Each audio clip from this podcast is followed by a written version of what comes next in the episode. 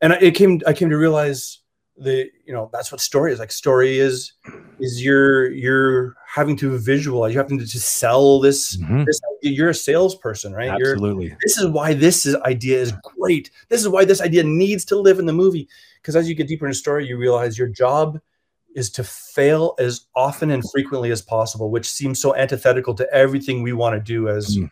as artists right you want to do great art and something that's going to last and something that's going to make it um, and in the story department is really the process of the the million other ways you shouldn't do it so that you know the way that you you should do it.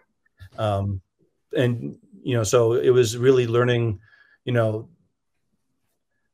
as a as a story artist you're you're a little bit of director you're a little bit of editor you're a little bit of animator. It's it's your you're you're you're teasing out the pacing right? You're as you start pitching getting quiet you know you're bringing people in and boom you know you- you're you're trying to sell the moment as it will play in the movie. And um so you know i just you start to learn these things. And i, Mm. I it was really just learning quick and on the job. And um it was an incredible boot camp of of figuring these things out. I i had a i think i had a just a, a natural or a general understanding of what i wanted and, Mm. and i would have an instinct is like i want to cut to a two shot here and then i think it'd be really great to go and kevin was always like but why Yeah.